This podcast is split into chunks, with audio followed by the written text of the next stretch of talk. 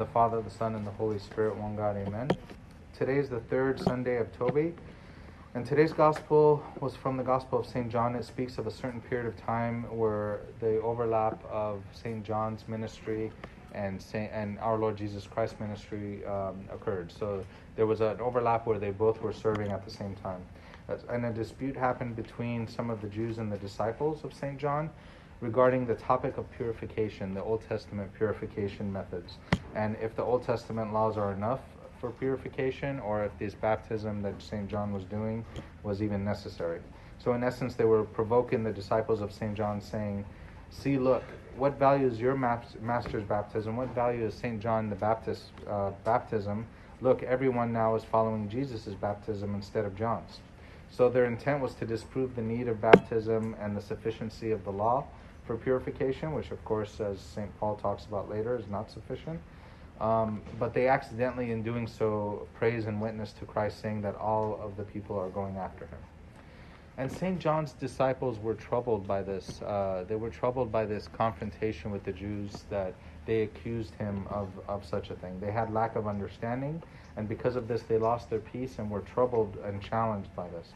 They therefore ran to their teacher, St. John the Baptist, for healing. And Scripture, as, as, Scripture always tells us, to always be prepared for these kind of encounters with people. Um, it says that we should always have understanding and wisdom and always search the Scriptures and count them to our memory.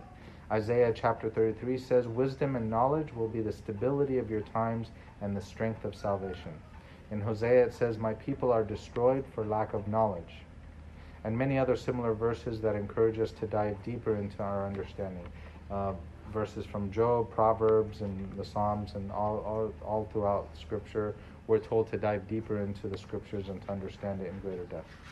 For the, um, the, so the disciples of John came to him shaken. They were a little bit shaken, and but John, as a good teacher and a very loving teacher, takes them and provides a very lengthy response that we read today, full of beautiful spiritual benefit and wisdom. We can't we don't have time to go through all of it, but we'll focus on one thing today. So when the disciples came to him shaken, St. John responds to them saying, You yourselves bear witness that I said, I am not the Christ, but that I have been sent before him. He reminds them of something he already told them, and that they were already they were shaken because they basically forgot what, what he told them previously. And it gives us a very nice, uh, in this one verse, it gives us a very nice spiritual lesson, which is that we should have spiritual remembrance. We should always have memory, spiritual memory, and it's critical to our spiritual life. For example, when we consider the Israelites who, after witnessing the firsthand, you know, all the many wonders and, and glories that God did for them, um, and how He released them from slavery through the, the plagues and all the other miracles and how they walked between walls of water and they saw pillars of smoke and fire. But what did they do only like a handful of days later? They melted their gold, shaped it as a cow, and they started worshiping it. It seems insane, right, that they would go from this to that in such a short period of time. But this is what happens when we all fall into that same trap when we don't remind ourselves of the much greater wonders that we've witnessed more than the ten plagues and the parting of the Red Sea. We must always remember the words and the works of our Lord Jesus Christ. Spiritual remembrance has many benefits, and forgetfulness of the spiritual life also has many dangers for us. So let's look at uh, some examples of how this is the case. So, remembrance of God's works that He performed in our life helps us to live a life of contemplation and contentment and thanksgiving. Contentment and thanksgiving. When we remember what God has done for us, it gives us a life of thanksgiving and a life of contentment. This is a very, very uh, valuable quality for a happy life, as the Bible reminds us in 1 Timothy chapter 6. Godliness with contentment is great gain. So when we remember God's uh, works, we, we are very thankful for it, right? The opposite is that a life of dissatisfaction, disillusion, uh, never happy, uh, envy from others who have things that we perceive we don't have. This is a miserable, miserable way to li- uh, live, of course. But when we consider the good things that God has done for us, when um, and we're very truthful, even during the middle of tragedies and challenges we have to endure, uh, we begin to live a life of thanksgiving and contentment. our tendencies sometimes are always to focus on the negative, but when we force ourselves to remember the good things, um, we, uh, you know, we oftentimes, even in the worst of scenarios, we remind ourselves that the good things outweigh the bad things by many measures. Uh, I'm speaking, of course, of things of this life. Uh, the good usually outweighs the bad. But even putting that aside, let's say it's a terrible life, you know, considering the spiritual is uh, and the blessings and the eternal promises that God has given us, even that far outweighs any kind of negative things that are in our life. Uh, in, in 2 Corinthians it says, For our light and momentary troubles are achieving for us an eternal glory that far outweighs them all. This is what the martyrs and the confessors teach us, right? Who give up their lives even. So let's remember the good things that God has given us in this natural and physical world, but also, and more importantly, the things that God has given us uh, in the spiritual reality as well. And if we do so, and if we remember these things, as St. John told his disciples to remember, we will live a life of thanksgiving and contentment, which is, of course, great gain. The other thing that remembering also helps us is remembering a life of faith. It helps us in our life of faith. Believing requires us to remember. It requires us to remember the words that we um, that were spoken to us, and that the words that we've read. Uh, we need to remember the wonders that God has performed in our life and those who have gone before us. Uh, these are real experiences that we need to always bring to our memory, and then the memories of others who were in charge of, like our children, for example. In Exodus it says, And you shall tell your son in that day, saying, this is done because of what the Lord did for me when I came up from Egypt. And in Psalm 44 it says, We have heard with our ears, O God, our fathers have told us what deeds you did in their days. And in Psalm 77 it says, I will remember the works of the Lord. Surely I will remember the wonders of old.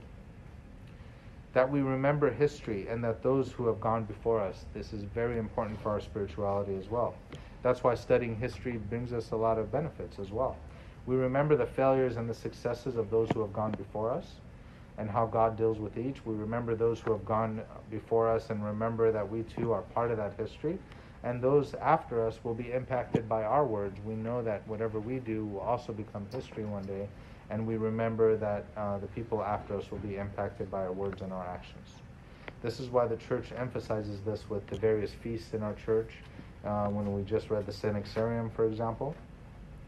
Um, the, the church calendar is uh, focused on this, that we should always remember critical things in scriptures. For example, the seven feasts in our church, uh, that of the Annunciation, Nativity, the wedding of Cana of Galilee, which we just celebrated a couple days ago, the Theophany, Palm Sunday, Resurrection, Ascension, Pentecost, that we, you know, th- these are critical things for our salvation that the Lord uh, through uh, the guidance of the Holy Spirit established in all of our churches that we should remember these things uh, often. And so the church is constantly having this calendar and bringing forth these critical things and bringing it to the to our front uh, part of our memory um, we read about these lives of the saintly fathers. We read the Synaxarium. We read the church, uh, the writings of the church fathers about their mother, about the mothers and fathers who have gone before us, and the major events in church history. We see God's actions in our lives.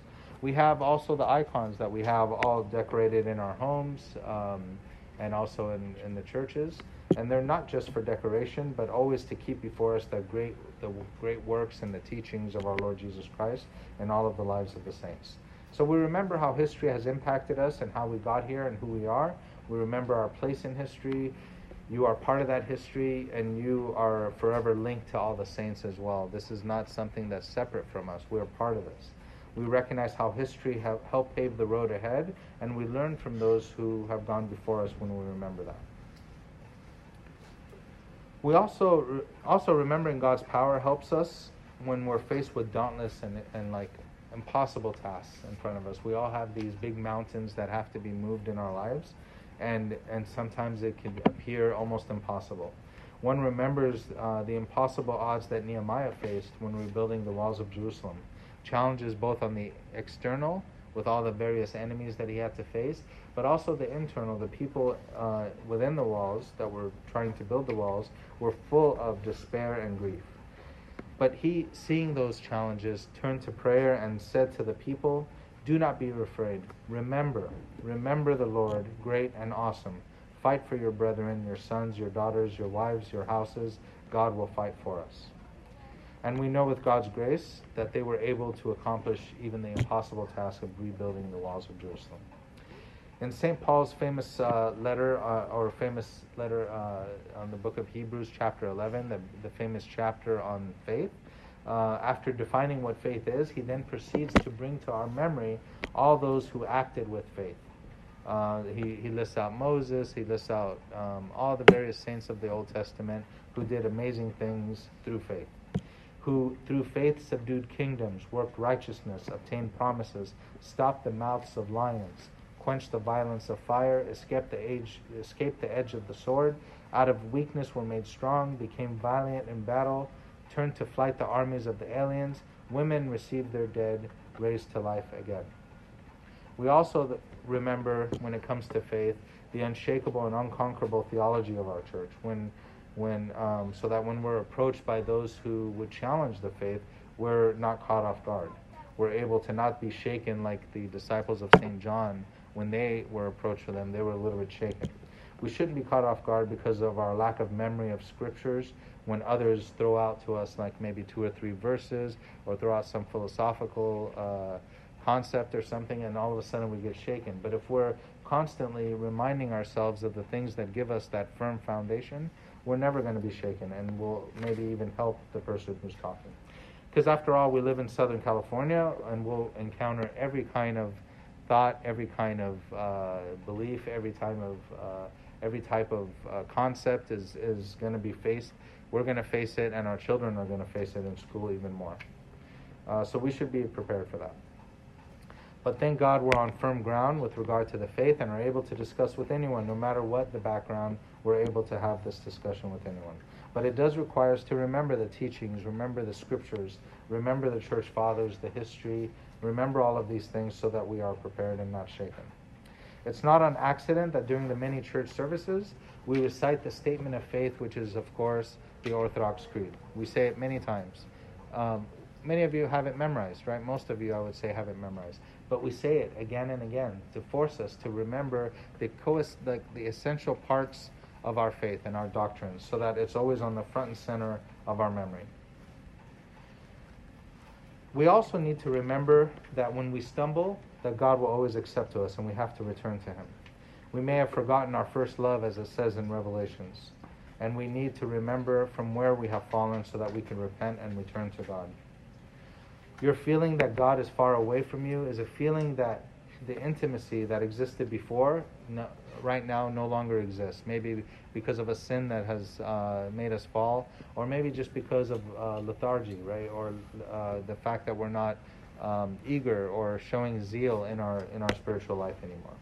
So that zeal or that intimacy that we had with God no longer exists.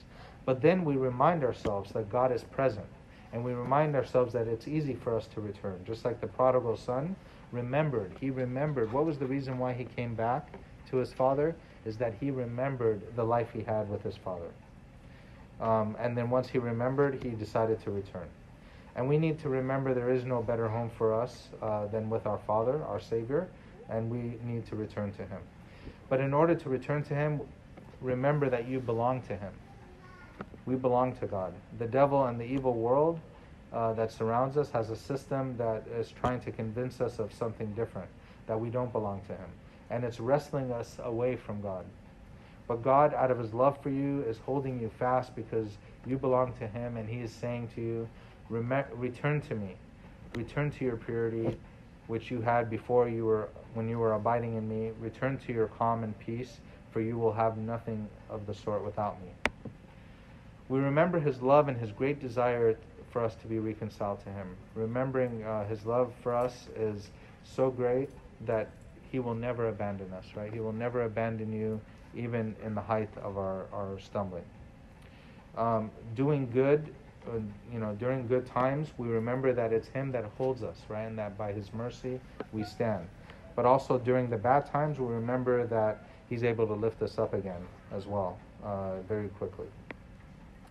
Therefore, we need to keep these valuable church traditions close to us. That not that they themselves are the goal, but that they are effective in reminding us of these things. The church aims at reminding us of the mighty acts of God accomplished in our church history. Most importantly, we read, of course, the, the scriptures on a frequent basis so that we can always keep the teachings of our Lord front and center in our memory. Other readings, such as the Church Fathers and early church century Christianity, um, that's very uh, efficient for us to bring to our memory the things that are critical the hymns, the icons, the feasts, and the fasts in the church. Also, to remember, you need to find time alone. You need to, at the end of your day, find a little bit of time to go on your own and to reflect on your day and to remember the good things that God has given us, and so that we can return to Him. We should have discipleship with our Father Confessor, speak about God, speaking about God to our children and to those around us at work or at school um, actually causes us to remember as we're speaking. And also, as we speak, we bring out those things from our memory. And not only are we helping others to be reminded of the glories of God, but it also reminds us who are speaking as well. Uh, to our families, to strangers, to those at work or school, anyone in our sphere of life. Finally, when we're asked to remember these critical things, sometimes because we're human, we forget. We can barely remember what we did last week and so human beings forget that's what we do. But nevertheless, God is able to help us to be reminded. After the resurrection of Christ during the Holy 40 days, the Bible says that He helped the disciples remember. And beginning at Moses and all the prophets, He expounded to them all the scriptures, the things concerning Himself. Then He said to them, These are the words which I spoke to you while I was with you. So He reminded them of the three year ministry and the things that He did while He was with them that all the things must be fulfilled which were written in the law and Moses and the prophets and the Psalms concerning me. And he opened their understanding that they may comprehend the scriptures. So he's the one who's helping us to remember. So may God always cause us to remember his greatness, his ever presence in our lives, his eagerness for us to return to him, and his love for us, to whom be glory forever. Amen.